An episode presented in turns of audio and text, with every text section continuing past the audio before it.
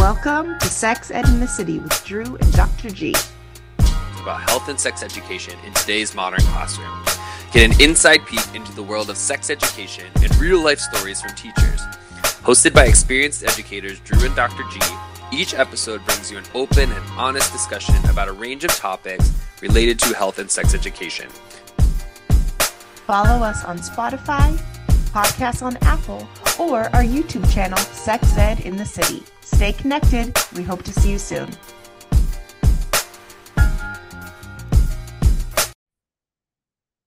Hey, hey, hey, everyone. Welcome back to another episode of Sex Ed in the City with Drew and Dr. G. Hey, Drew, how are you?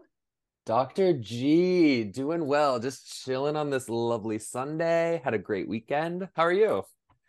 I'm a little tired. I'm not going to lie. Sunday nights is like usually my like veg on the couch and watch TV and relax nights. So, but I'm so excited to be here with our guest today, one of my favorite humans in the world. Hi, Dr. Same. Floyd. Hello, hello, hello. So glad to be here. Yes. Great. All right, I will introduce Dr. Floyd quickly. Nakisha T. Floyd, PhD, is an educator, trainer, and facilitator based in Raleigh, Durham, North Carolina metro area. She has more than 25 years of professional experience in the field of public health with an emphasis in sexuality education.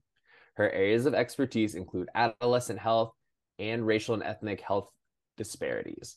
During her professional career, Nakisha managed adolescent health programs at the local, state, and national levels. She uses a social and racial justice lens and trauma informed best practices to develop initiatives and strategies to meet the health needs of communities. Nakisha currently serves as the Associate Director for Racial Justice in Sex Ed and as an adjunct professor in the Department of Public Health Education at North Carolina Central University. Welcome to the pod, Dr. Floyd. Hello, I'm so excited. I'm excited to be here. We are so excited to have you, and thank you so much for taking time out of your life to be with us. Uh, you're doing so many amazing things, just like as a human, but also professionally. So we're we're super privileged to ha- have you here on the pod So today. stoked. Thank Yeah. you. Thank you. I'm excited to be here with you all today. Yeah, so we got to start with our question of the day. Drew, do you have a question for us? Let's see what it is. I- do. I started looking, I've given up on the internet, so I found a TikTok handle that gives you all these questions. And out of like the 50 I went through, this was the good one. When was the last time you cried Mm. and why? Ooh.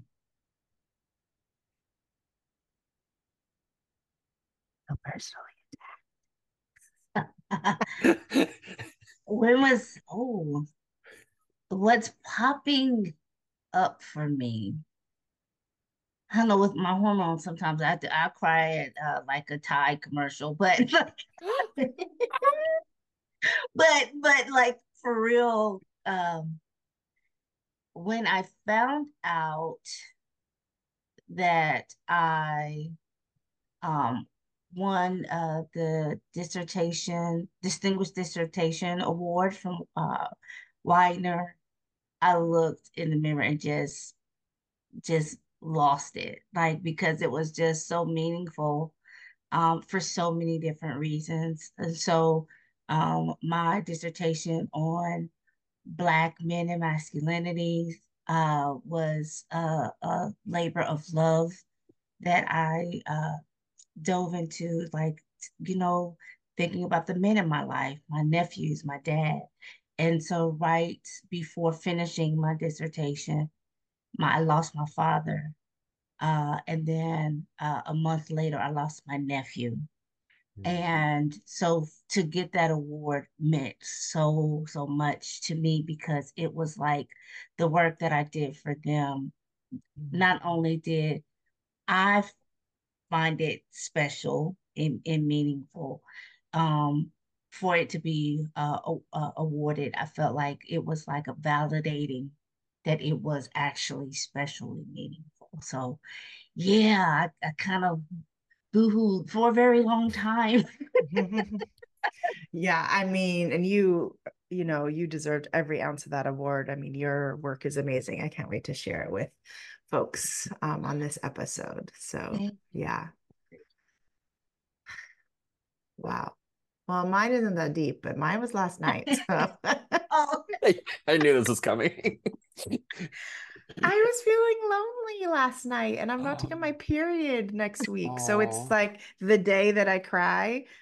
Um before my you know, well, you don't know Drew, but Dr. Floyd, you know, Thank you have that day you cry and then a few days later you get your period. That, that was my night last night.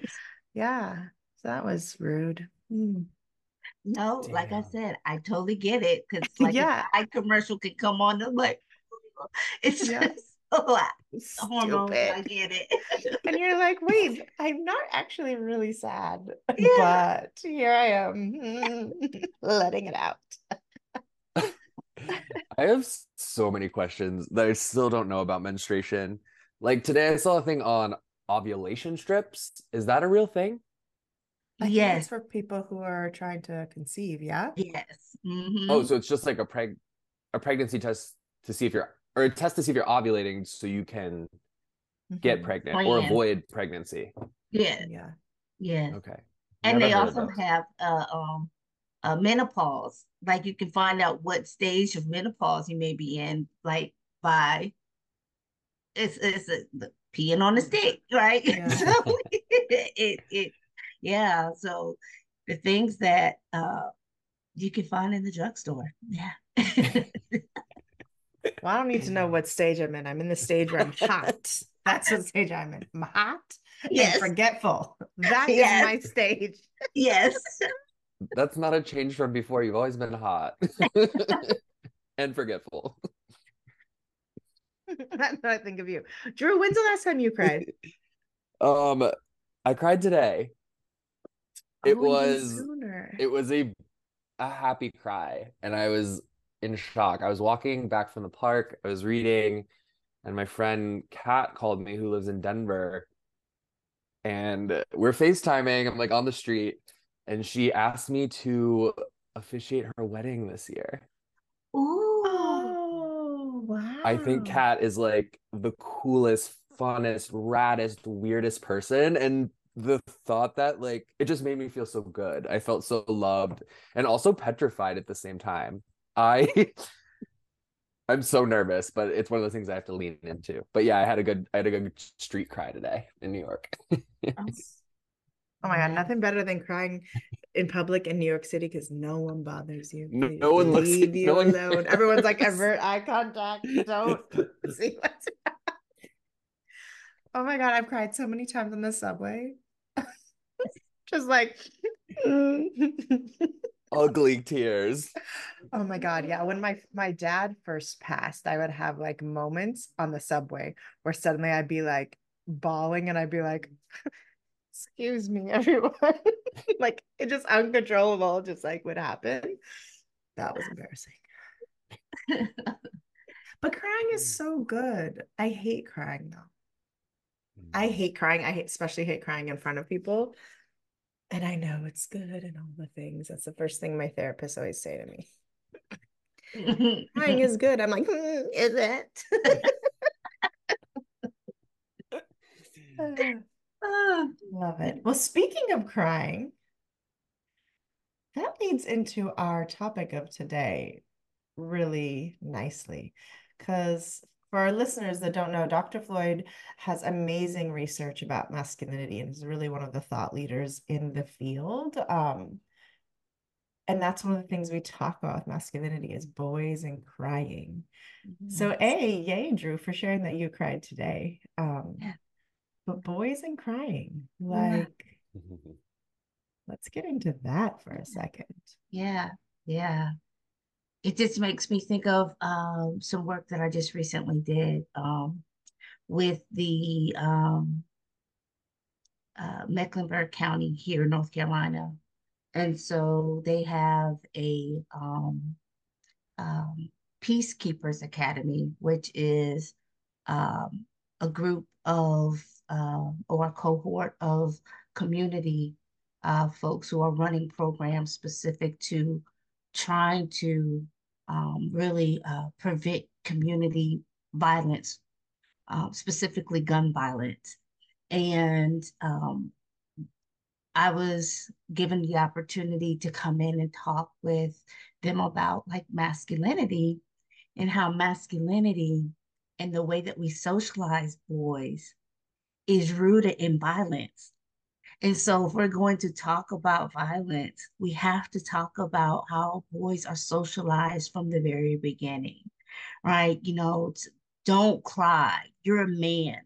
You know, pull yourself up, but that's not the message that uh, girls get. Um, and so, um, thinking about uh, crying and masculinity, one of the things that I said was the last time I checked, we all were born with tear ducts, right? With the ability that that's part of our humanity is to be able to emote, right? To express ourselves and to deny someone the ability to express themselves based off of their position in society, right? How they were born into this world is cruel. And so, um, thinking that, you know, how do we start having conversations around creating safe spaces for those who identify as boys to feel comfortable in expressing who they are without taking a, a jab at their identities and how they show up in the world. Yeah. Drew, when you were growing up, how were you kind of socialized or parented in relation to crime? I yeah, I don't remember my parents ever like telling me not to cry. It was more of I think society's messages and the messages in my like friend group was like nobody's crying, nobody's exhibiting quote weaknesses. And I mm-hmm. remember like going to really sad movies. Like I remember watching Marley and Me with the this is a poor example, but just like the that movie is really, so sad though. Oh my god. And I was just like, I'm not gonna cry, I'm not gonna cry. Like, yeah never mm-hmm. not it was like implicit it was just like implied that boys don't cry and i never really mm-hmm. explored that or challenged that mm-hmm. yeah mm-hmm. Mm-hmm.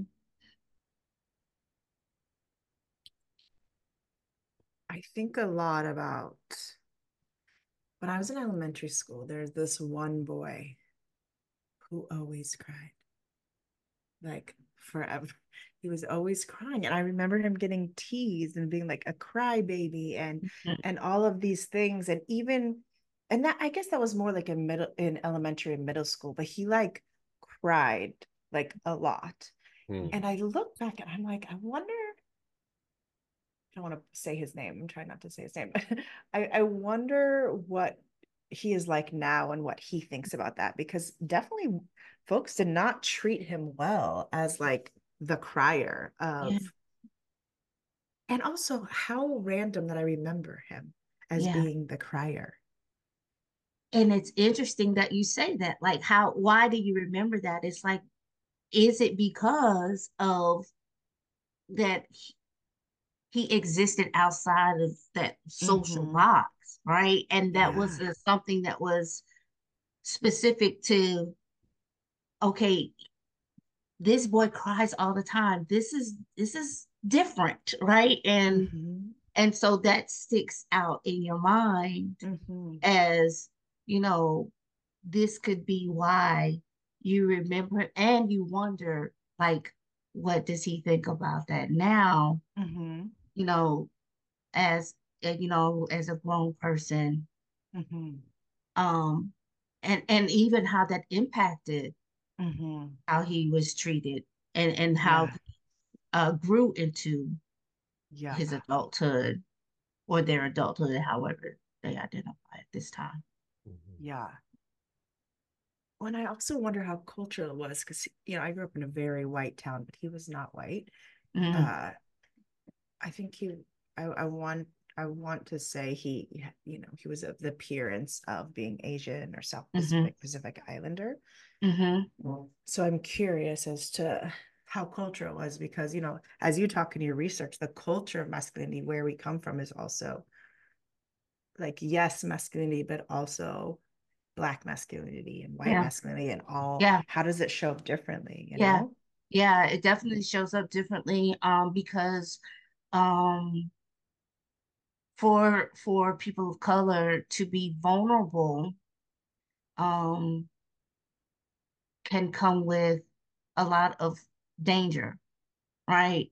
Not only danger from uh, and I'm talking even danger outside of peer groups. I'm talking about like, you know, social danger, state sanctioned violence, right? And and because vulnerability and as I, I'm as I'm thinking about vulnerability, when I was doing my research, um, and the topic of vulnerability came up, and I had to go back and do like find supporting research, right? For Black men, vulnerability only the the research only showed it from a place of physical vulnerability, physical like to the physical body but it did not speak of emotional vulnerability mm-hmm. at all.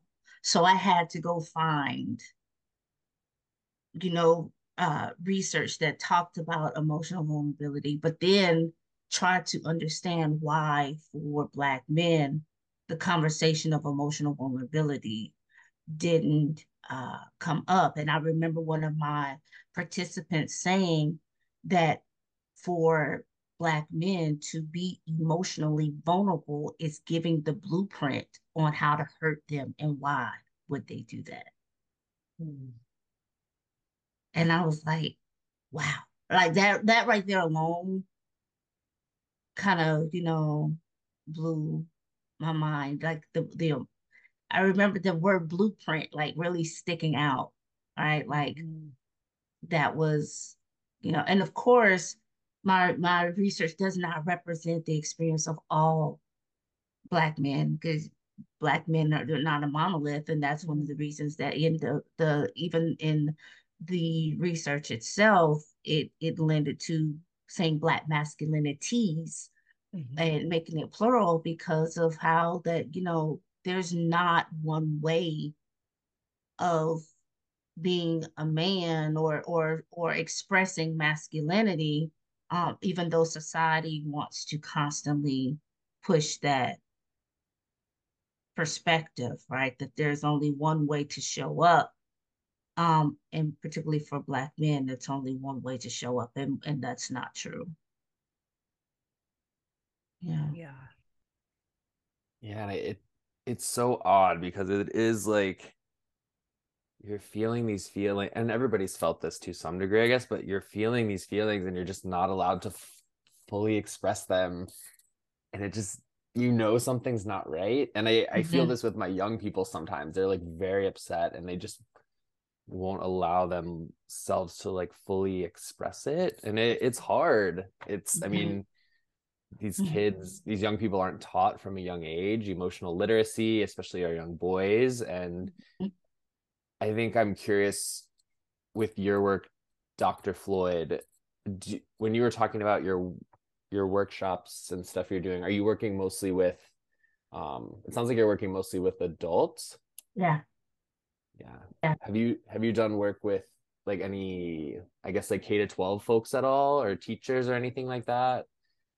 So, uh, not so much in the in you know talking specifically about masculinity, talking about race and the role that racism plays in uh, sex ed and how we uh, work with uh, uh, students in the K twelve space. Yes, but masculinity specifically, uh, no, that's really been more of um, uh, adult audiences for uh, folks in community spaces. hmm I'm thinking about this, what you both, you know, touching about what you both said about not being able to express yourself. And I was, I had met someone in Cape Town, um, and he was talking about, he's like, you know, as men, when we talk about touch, we are allowed sexual touch, and Mhm. we're allowed violent touch, Mm-hmm. but we're not allowed like, you know, friendship touch. What what is it? Mhm. Platonic. Thank you. Mm-hmm. Um, the platonic touch, and we miss out on so much connection Mm-hmm. from any gender, Yeah. right? Yeah. We I can't just be friend, he, you know, and he was a straight man talking about like I can't just be friends with a woman, right? It Yeah. has to be like one or the other, and how Yeah. much connection he has lost over his life because he wasn't allowed to have any other kind of touch. Yeah, yeah. It's so interesting that you bring that up because that's one thing that I talked about um just recently, like I said, with the uh, the particular workshop around violence, right? Um, and so um I I had to look into as sex educators, we know about the circle, circles of sexuality and we know that Mhm. skin hunger is part of sensuality, Mhm. right? It's like, but what happens when that um there's no touch, you know, or involved. And so when I started looking, I found like I was calling it skin since I'm like, okay, we know about skin hunger. I'm like, what okay, what is skin starvation? Right. And so I was Mm. started typing and looking at skin starvation. Couldn't really find anything with that word specifically, but found touch deprivation, which is Mhm. ultimately the you know the same thing, and saying how um a lack of touch leads to um depression. But what does depression look like in boys? And it, you know what I Mm. mean? And so if we're talking about violence and we're talking about depression and the fact of just not even uh, boys not uh, being hugged or, you know, in a way that is like non-sexual, right? And and, and so how is that ultimately um leading to um fragile masculinity that ultimately could lead to them losing their lives young. And this is really um important to me because like I said, I lost my nephew 17. He was he was he was killed, you know, through uh violence and he, my, on his way home from school and and someone he he caught a, a stray bullet, right? And so it's like how does uh the world we live in like in the in the boys are how, how why are they reacting in the way that they can? And, i mean the way that they are. And it's like we, we have to have these conversations on how the way that we socialize and this the lack of touch the lack of hugging the you know that touch deprivation that i talk about how does that that play a role uh, in that. And it, it makes me think about like even like the idea of, of uh, touch deprivation and then what happened with with COVID, right? Mhm. And there was there was no school, and as soon as uh, students went back to school, they started having like all these bouts with just increased fights and school violence that you know they were like what's going on and uh, you know of course, we don't have any studies to show, but it makes you wonder Mhm. if the lack of touch during that time may have also played a role in what we were seeing when students returned back to school. We we we won't we don't know. Yeah. I mean, the research is going to come out in the next five to Yeah. 10 years about COVID, Yeah. especially like, you know, 2021 Yeah. specifically is going to Yeah. be really interesting. Drew, Yeah. did you experience that when you went back into the classroom? Um, it was very interesting. I don't I don't recall that the f- that first year, but the second year it kind of felt that way. Mm. So they would have been like in seventh grade, and then when they were in ninth grade, they were a l- yeah, it was it was like they missed two years of school, which they kind of did. So it, it Mhm. totally made sense. Um, and my I guess I have a follow-up question, Dr. Floyd, too, is the these conversations are so important.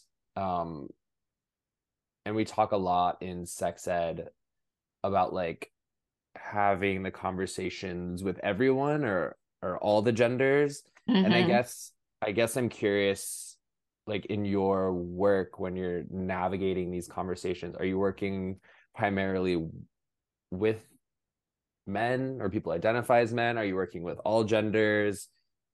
Um yeah, sorry, that's my question. Yeah, yeah, that's a that's interesting. So um, I'm working with uh all genders, but one thing that uh, we see, especially in um like anything where you're talking about like community work, um, it seemed to be more uh folks who identified and presented as women in those spaces.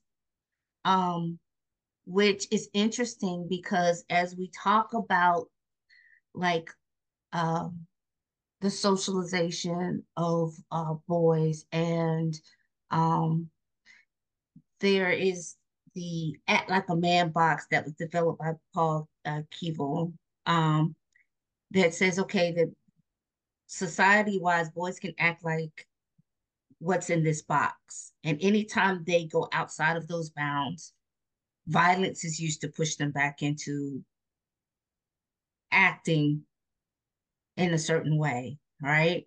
And so that violence could be verbal, right? So name calling, or t- you know, attacking, or it can be physical, right? Physical violence, or it, it, even down to well, they're not they're acting too soft, so you need to make them play sports, right? Like you, Mhm. anything that is like socially acceptable for boys to how how to be and oftentimes we think that that's other men who's pushing that and it's not it it can it's also women who are saying the very things that they don't want they are reinforcing with the way that they are pushing their boys to behave right? Uh and so that's why um having this these conversations around you know the uh, toxic masculinity like so many folks they want to throw that word out right? Toxic masculinity is how society everyone in society is responsible for that toxicity and it's not just one particular Mhm. Mm-hmm. gender who is pushing that narrative, right? Um, I was in um the store doing some Christmas shopping, and um, it was a family, and it was a um person who identified well, they they they presented as a girl, and this uh there was a man who I presume to be the father, right? And so this girl was trying to go down the aisle, and he was like, "Why are you going down that aisle? That's a boy's aisle. Those are boys' toys. Those are boy." Like he was just so, like to the point she couldn't even peek down the aisle to see what was on the aisle because he was just like, "That is for boys. Why are you doing that?" And it just is like, dude, like they're toys. Like let her see the toys, right? But once again, how we are um, socialized to even determine what people can have access to based off of Mm-hmm. What genitals are between their legs. Yeah. Well, I think a lot about, at least like in, you know, cis straight relationships and and straight women, they'll be like, oh, I want a guy who's XYZ. But if when a guy shows vulnerability, they're like, this punk ass, then they start going in. And it's like, Yeah. well, or like they're like, he needs to be a, a provider, you know, air quotes. And I'm like, or he doesn't make as much as me. So that Right. he's not like, I'm like, well, not everyone can make, you yeah, know, half a million dollars a year or whatever. So I- I, find that so interesting that in, in the straight dating world, that's such a thing. Drew, Yeah. do you, what kind, does it, how does it, how have you seen it kind of come out in the gay dating scene or have you seen it at all? Are you talking about toxic masculinity and things like that? Yeah. Yeah. I Mm, that's a good question. I was thinking a lot about I forget which one of you was talking about it, but with just the physical touch piece and how in my queer friendships I still feel weird sometimes like touching or like hugging and like holding on to them or snuggling with them on the couch and I'm like it's this just like it feels weird because it was so uh not allowed back in the day and I I hate that I feel that way and like you mm-hmm. try to work through it I see I mean I see toxic body toxic body standards i think is what comes to mind and like mm. I, I think that's a part of masculinity um and i definitely see um i guess just the racism within the community as well i have a, a lot of friends who will talk about that especially on like dating apps and shit like very very toxic mm. yeah and I, I i think i mostly see it with with bodies and things like that mm-hmm. Mike, I have a question for both of you as women.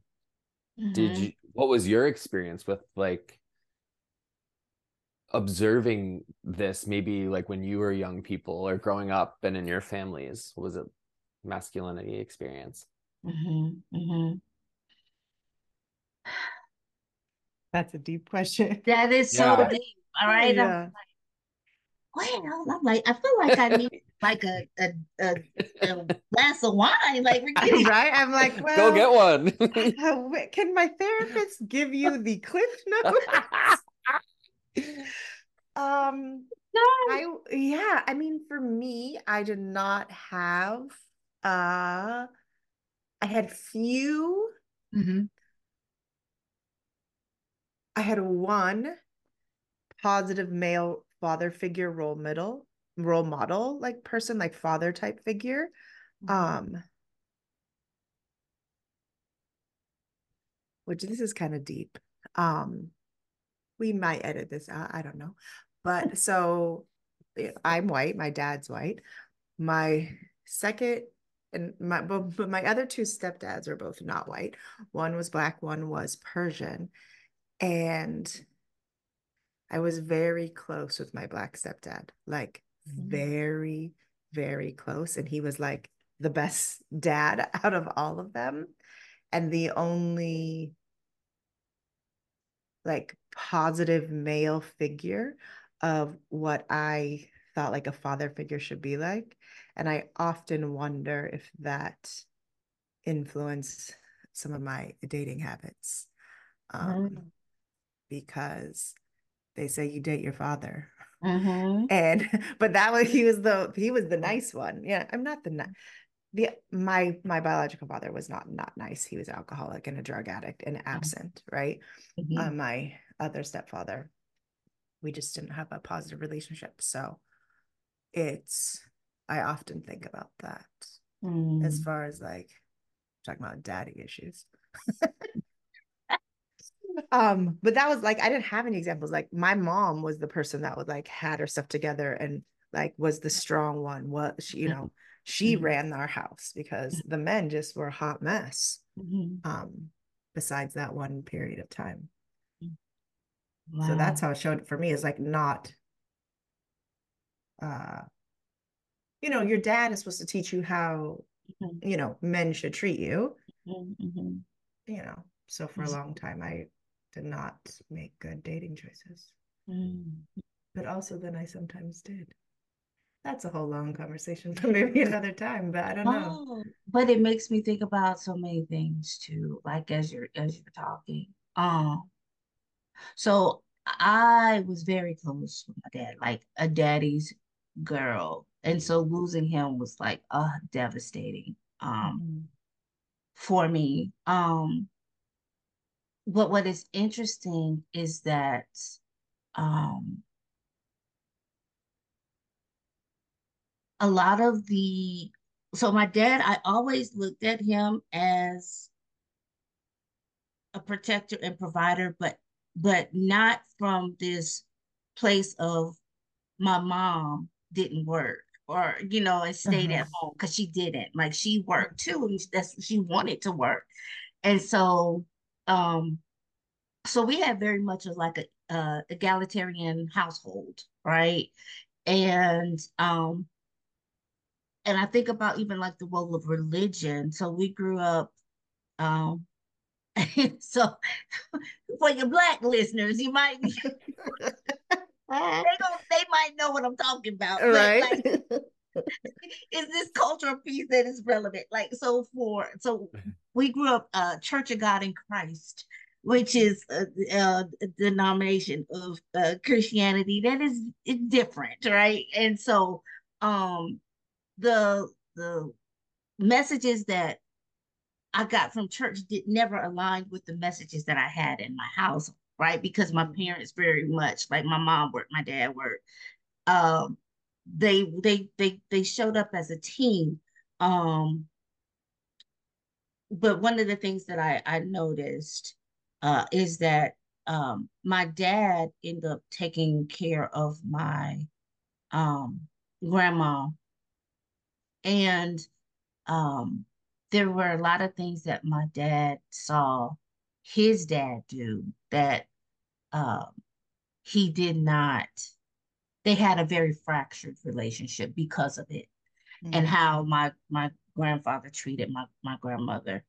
Um, and I believe that a lot of the messages that my dad taught me um, came out of the trauma that he saw or experienced from seeing the relationship between his mom and dad. Mm-hmm. Um, to the point of like always have your own, you know, even like the way uh don't cry about that, wipe your eyes, you stand up, you're strong, like those type of messages that uh have have uh reflected in a way like uh I've I've had a, a, a previous partner tell me, um, you're t- you're too independent. Like you act like you don't need me. And I'm thinking in my head, well, I really I don't, don't. You don't need yep. you. but need. I don't need.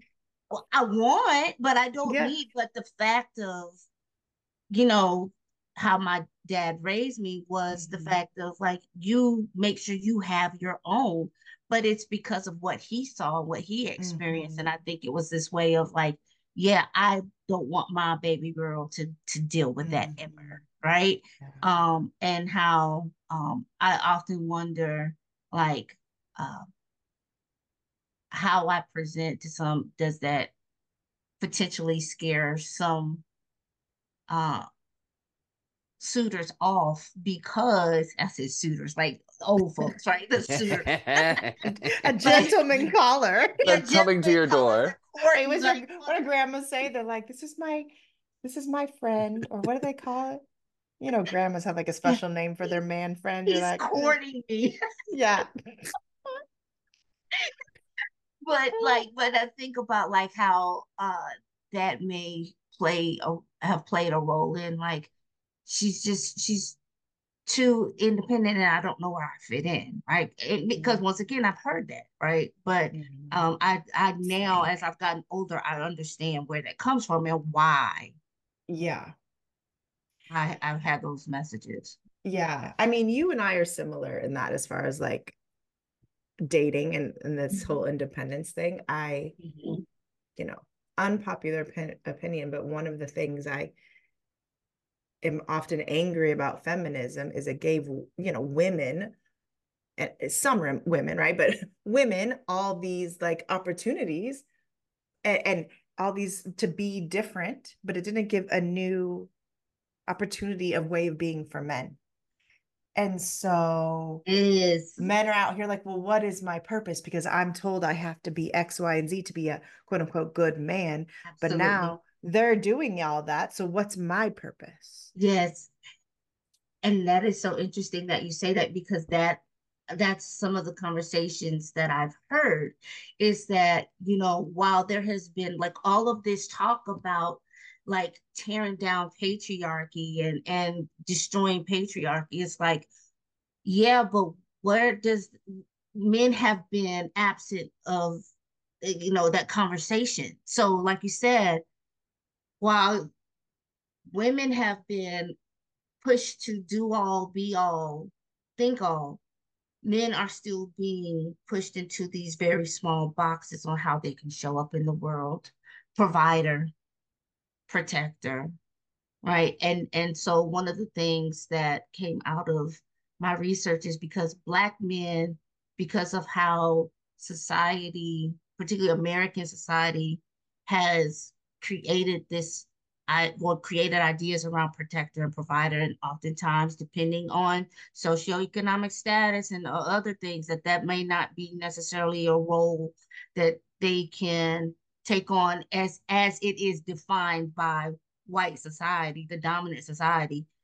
How do you think about provision and protection in other ways, right? So, mm-hmm. like, is provision um, being able to provide a safe space for your family, opportunities for your family to grow and to experience joy, you know, and and, and mm-hmm. other ways of thinking about providing but we have such this like these these conversations around well he needs to have this kind of money he needs to be able to do this and he needs to be able to do that and i think you know we really have to to really explore where these types of ideals around providing and protection come from and how they mm-hmm. are they are outdated and they're causing harm yeah yeah remember when people were getting stimulus checks during covid and um you only got if you made below a certain amount right right mm-hmm. and so some friends were talking and they're like if if he got a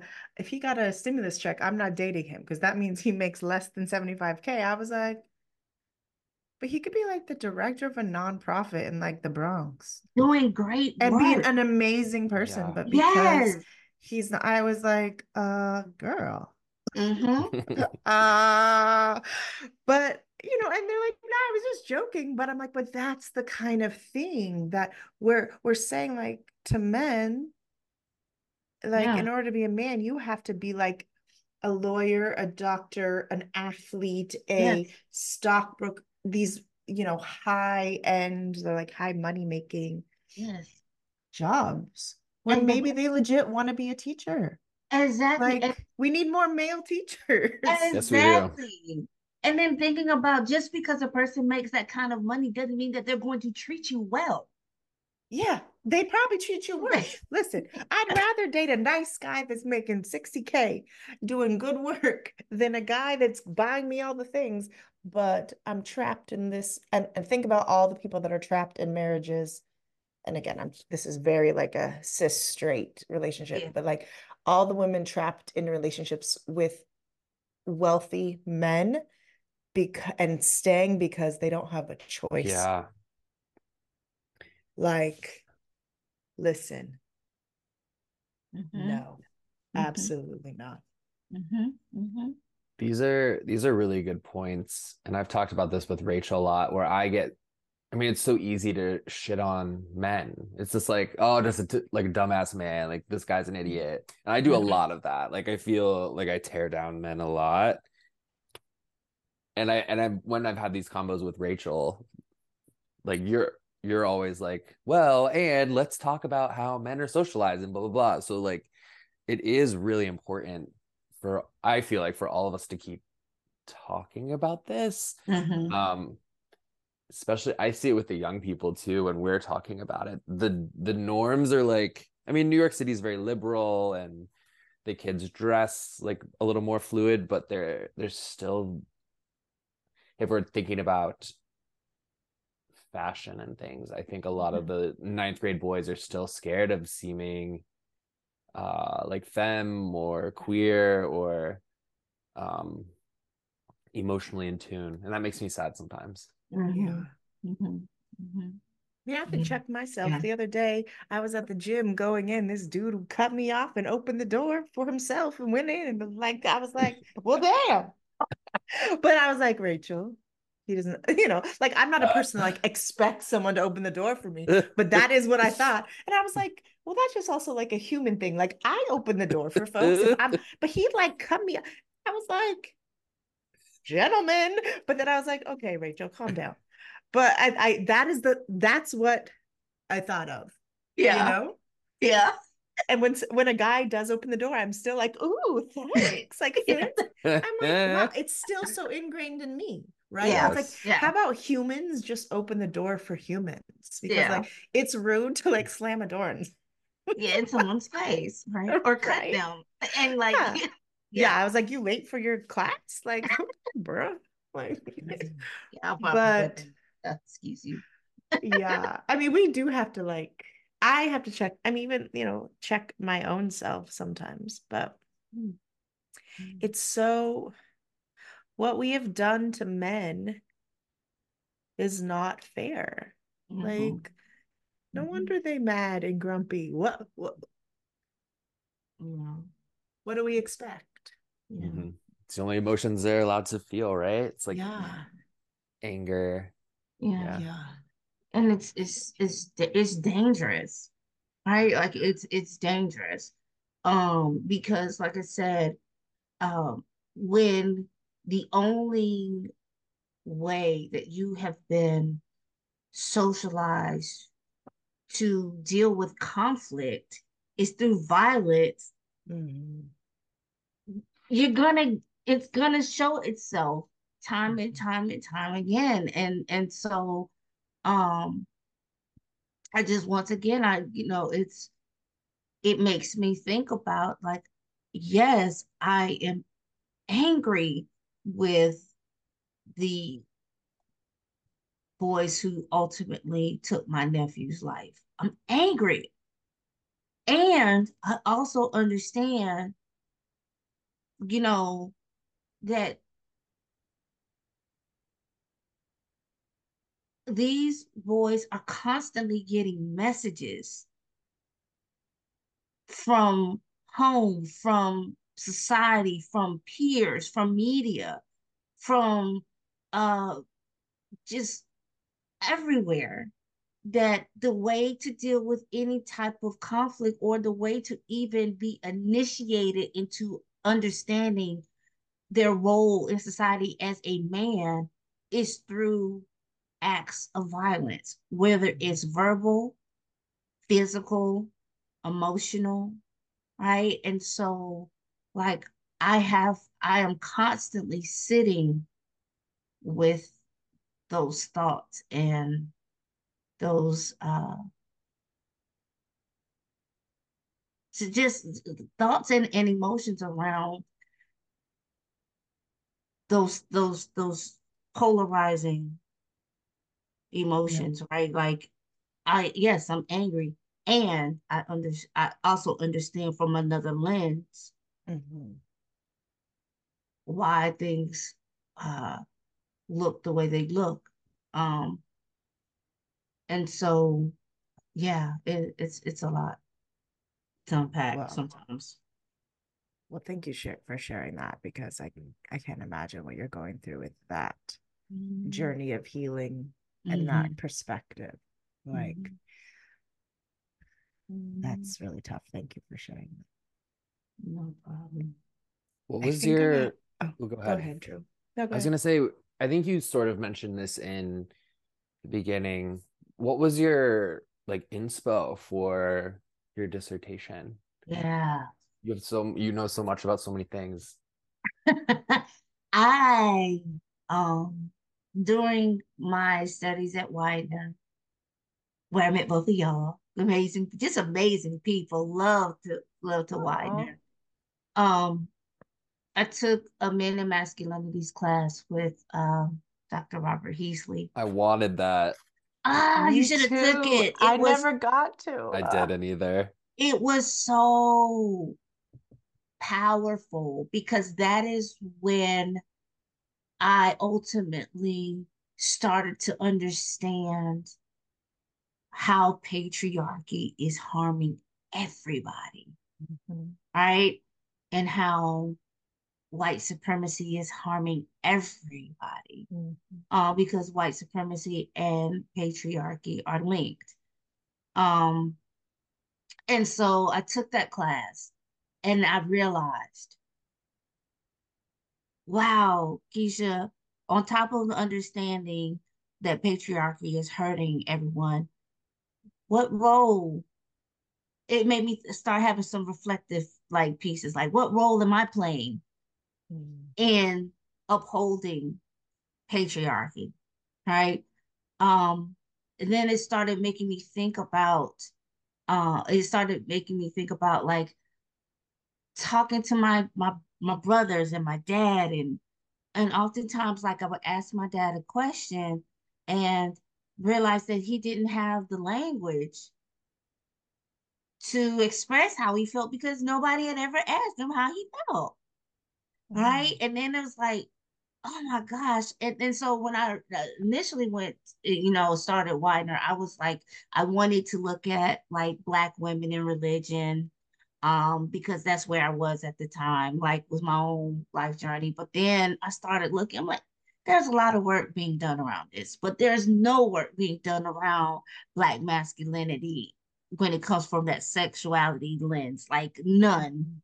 And so I'm like, this is where I'm gonna go with it. And after that, I just started like uh looking into like researching um, masculinity, particularly Black masculinity. I started looking into, you know, I, it changed the way I would talk to the men in my life. Like I, I was very mm-hmm. intentional about asking how they felt and then being quiet, mm. right? And just allowing them space to talk.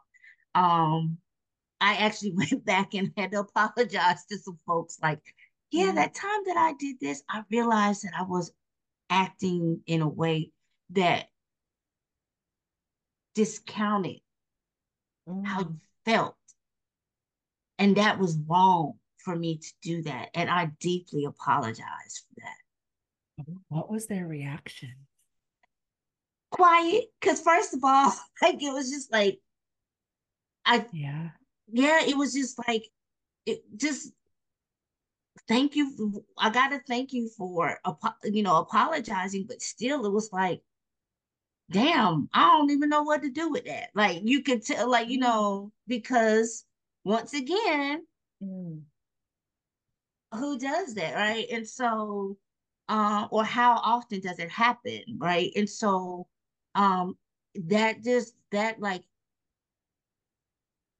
everything after that, it just, you know, started looking into um or researching and writing on things around masculinity. And so many people will say, well, you know, you are a um, you know, you're a black woman, and so why are you talking about masculinity? I'm like, well, you know, my positionality statement, I'm quick to say, I realize that. And I'm not speaking for them. I'm sharing what they have told me. And, you know, and because I'm showing up to see how I can do better. Mm-hmm. right? And and how i can um support the men in my life. Not trying to ultimately tell people how to be. That's no that's not what i'm doing. Right? It, it's um providing you know an opportunity to share anything that is or everything that's coming out of the work that I'm I'm pro- producing around this topic that not many people are even paying attention to or providing space or researching in the first place. Yeah. Have you ever listened to the Man Enough podcast? Yes. I know Did what you're going to say. the episode when so yes. It's the guys that are on, it's the two guys. Um mm-hmm. and one of the men who's black, he asked the woman uh that was on the podcast he was like what gives you the authority or the knowledge to talk about masculinity she's like yes. the same reason that you can talk about whiteness because when you're the oppressed you deeply know your oppressor and, and i think that about that you know like you can look at it in a different lens and bring yes. things out of it that when you're not so steeped in it you don't realize you know like as mm-hmm. white people we do all kind of shit we don't realize and someone else mm-hmm. can say it we'd be like oh you're right you know like yeah. because we're just in it we you you can't see it the same so right. i think that your work is very similar to that yeah yeah absolutely absolutely um and so and i remember my dad telling me i'm so proud of you like i'm so proud because he noticed like when i would just like sit back and say, Dad, how you feeling, especially when he started dealing with some health issues. And then the issue around like men and when they start having a decline in health, what does that mean for how they see themselves? Because society at this point is saying that, you know, the messages that they're telling, you know, you're a man because you're strong, you're a man because of this. But what happens mm-hmm. when you're no longer able to fulfill those particular roles in that way because your health is declining. And he would tell me things, and I would just sit and I would listen to him, and then he would end it. But don't tell your mama, right? Because it's because it still mattered to him on how you know or what my mom thought of him. But she, of course, she she was there. She was there with him all the way and and and and uh you know she was really my mom was such a, a good caretaker uh for my dad um all the way up until he he uh transitioned um to the spirit world and um sometimes I wonder, I'm like, maybe that's why I'm not married because I don't have that level of selflessness like she had. Like, I was like comparing myself. I'm like, gosh, like this is a, like this is something, right? But um, right, girl, yeah. there's a reason I ain't got kids. I'm not wiping your ass. I'm not doing it. so, oh, but yeah, I, I, I, I, I just remember like those conversations and just like um, and even like with the the research and my participants, how so many of them said thank you, right? Like I had an hour scheduled for, so I did photo voice, which is I asked, I gave prompts for them to take pictures, right? Like, what do you think about um, or feel or understand about masculinity? What do you think about feel or understand about manhood? What do you think about feel or understand about being a black man? And they brought these pictures, and I use those pictures to help guide our conversation um, for a number of different reasons. One, because by Love me that. presenting as a as a woman, like I I didn't want the the focus to be on me, so it gave some it gave the uh, opportunity for them to focus on something else, right? Mm-hmm. And, and talk through it. Um, it also, um, so it provides a, a, a, more of a complete picture, right? Because your uh, pictures and visuals are one part of the brain, the words are another part of the brain. So it brought those two spheres together and provided a, a, a more complete picture. And what was interesting is while I looked at the pictures one way, when they started talking about it, I realized I was totally wrong, which once again hmm. helps to understand around like thoughts and ideas of masculinity, manhood, being a black man, etc. So um the interviews, you know, based off of these pictures, um, I had an hour set to up for each interview. Interviews lasted for an hour and a half, one of my longest interview was uh, almost two and a half hours. Oh my gosh. Now thinking about this, like, oh, this is good until I had to transcribe all that stuff, right? Like that, that's when it was. that's, that's when, like, I, I need a grad student. exactly, that's when I was struggling.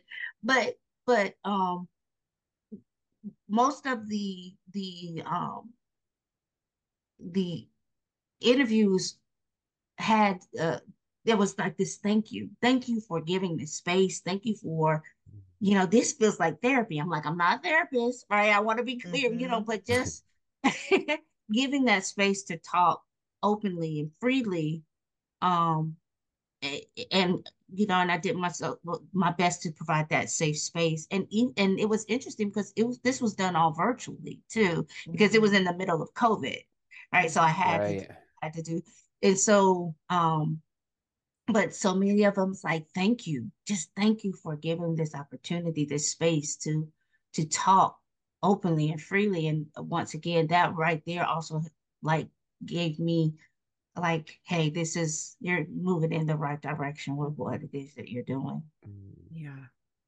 Mm-hmm.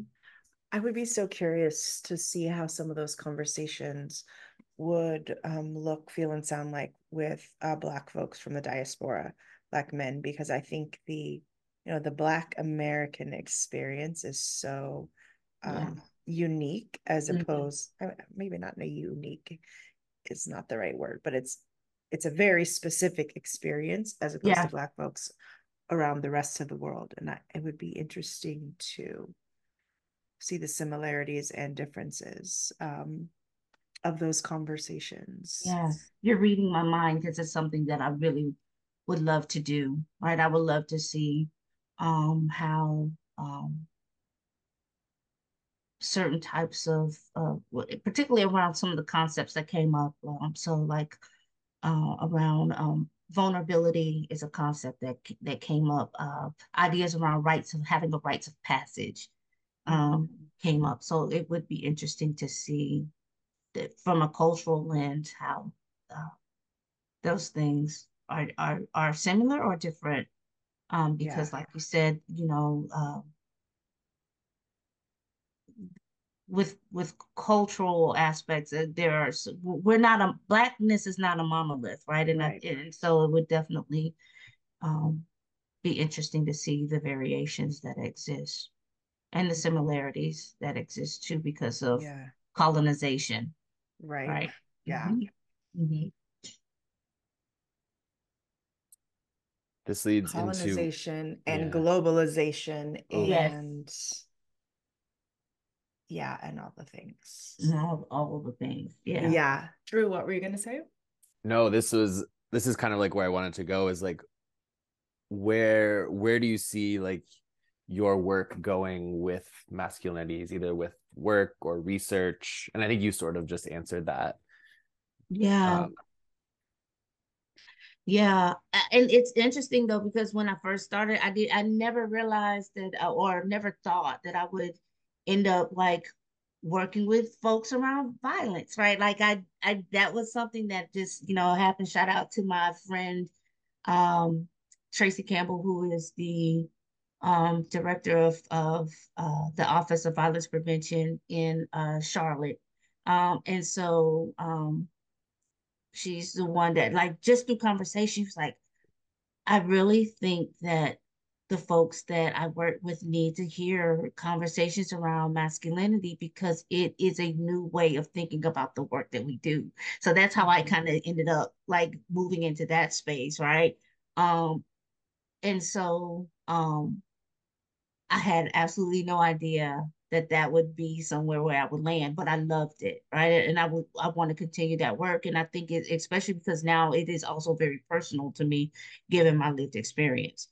Um, but I I want to just continue. I would love to do an extension of my research because majority of the um, men uh, in my study were like in the late 30s uh, to uh, mid 40s um, but I would love to talk with uh younger men to see like if there are similarities.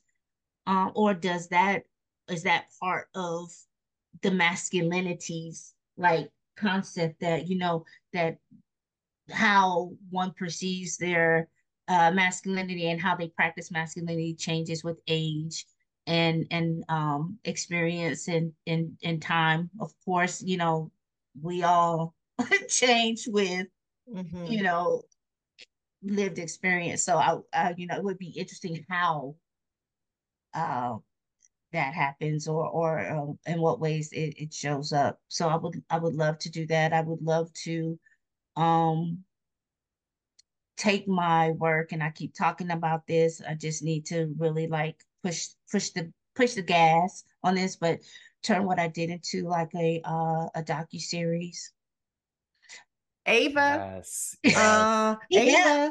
Y'all that are listening, send this podcast to Ava.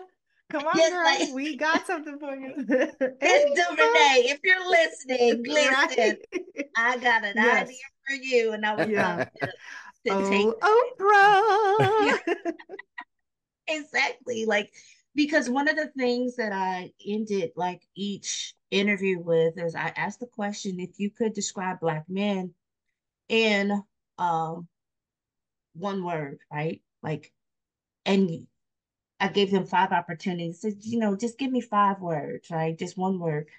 Um, what how would you describe black men and every time i did that like the atmosphere now and this well, once again this is an atmosphere that was created in the zoomosphere right we're in we're, we're in zoom and you could you could feel their bodies shift right? And they, they would look up and like uh several guys even got kind of teary-eyed and they started talking about like black men are vulnerable black men are creative black men are loving black men and it was just these you know just all of these ways where they were able to define themselves for themselves and it was totally opposite of what society is constantly saying mm-hmm. including you know not one time did they say that black men are victims they don't see like themselves as mm-hmm. victims right mm-hmm. society tries to paint that narrative when trying to constantly uphold white supremacy ideology but that that is not how they are seeing or defining themselves right and so the I to the point it happened so much I had to start like researching body language because it was just that impactful. But what it was was like it was this idea around like I am seeing myself, right? I'm defining myself as I'm defining the men that I'm thinking about, the men that I'm with, right? So that principle of like Ubuntu, right? This mm-hmm. like we are together we are one we are you know i am because you are and and so um that is something that really came out uh in the work so i would love to continue uh different lenses of the work to see how you know uh, we we can just expand and see um mm-hmm. it uh in in from different lenses yeah picturing an art gallery with the photos and the words. Listen, some of the pictures that I have are yeah. absolutely amazing pictures. Um, one, there's one, um, because one of my um, participants uh, was a, uh, or is a, um, a dancer, mm-hmm. ballet dancer. And so um, there's this picture of him doing like this workout and he's saying you know this is a, a, representation of black men learning that they don't always have to show this brute force that they should be open to learning how to be gentle to the to their bodies in a world that is not gentle to them mm. and i was mm-hmm. like oh oh goodness like i like that yeah. one was it was deep and then i had another picture where it was like uh was a theater that was boarded up and it was like MLK, like Martin mm-hmm. Luther King, and it was like really like this the dream, mm. right, is uh is alive, but we are not interested in people showing up just to be performative. That mm. you know, to be closed off. And so um so some of the pictures that I have like are absolutely amazing pictures. Wow. Yeah. Mm-hmm. And what a beautiful piece of work. I mean,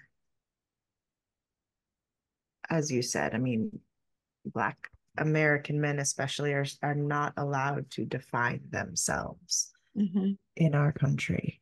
And yeah. to have folks be able to say, no, we are this mm-hmm. and to be heard is, mm-hmm. is a beautiful thing. Yeah. Yeah. Such a testament to your work.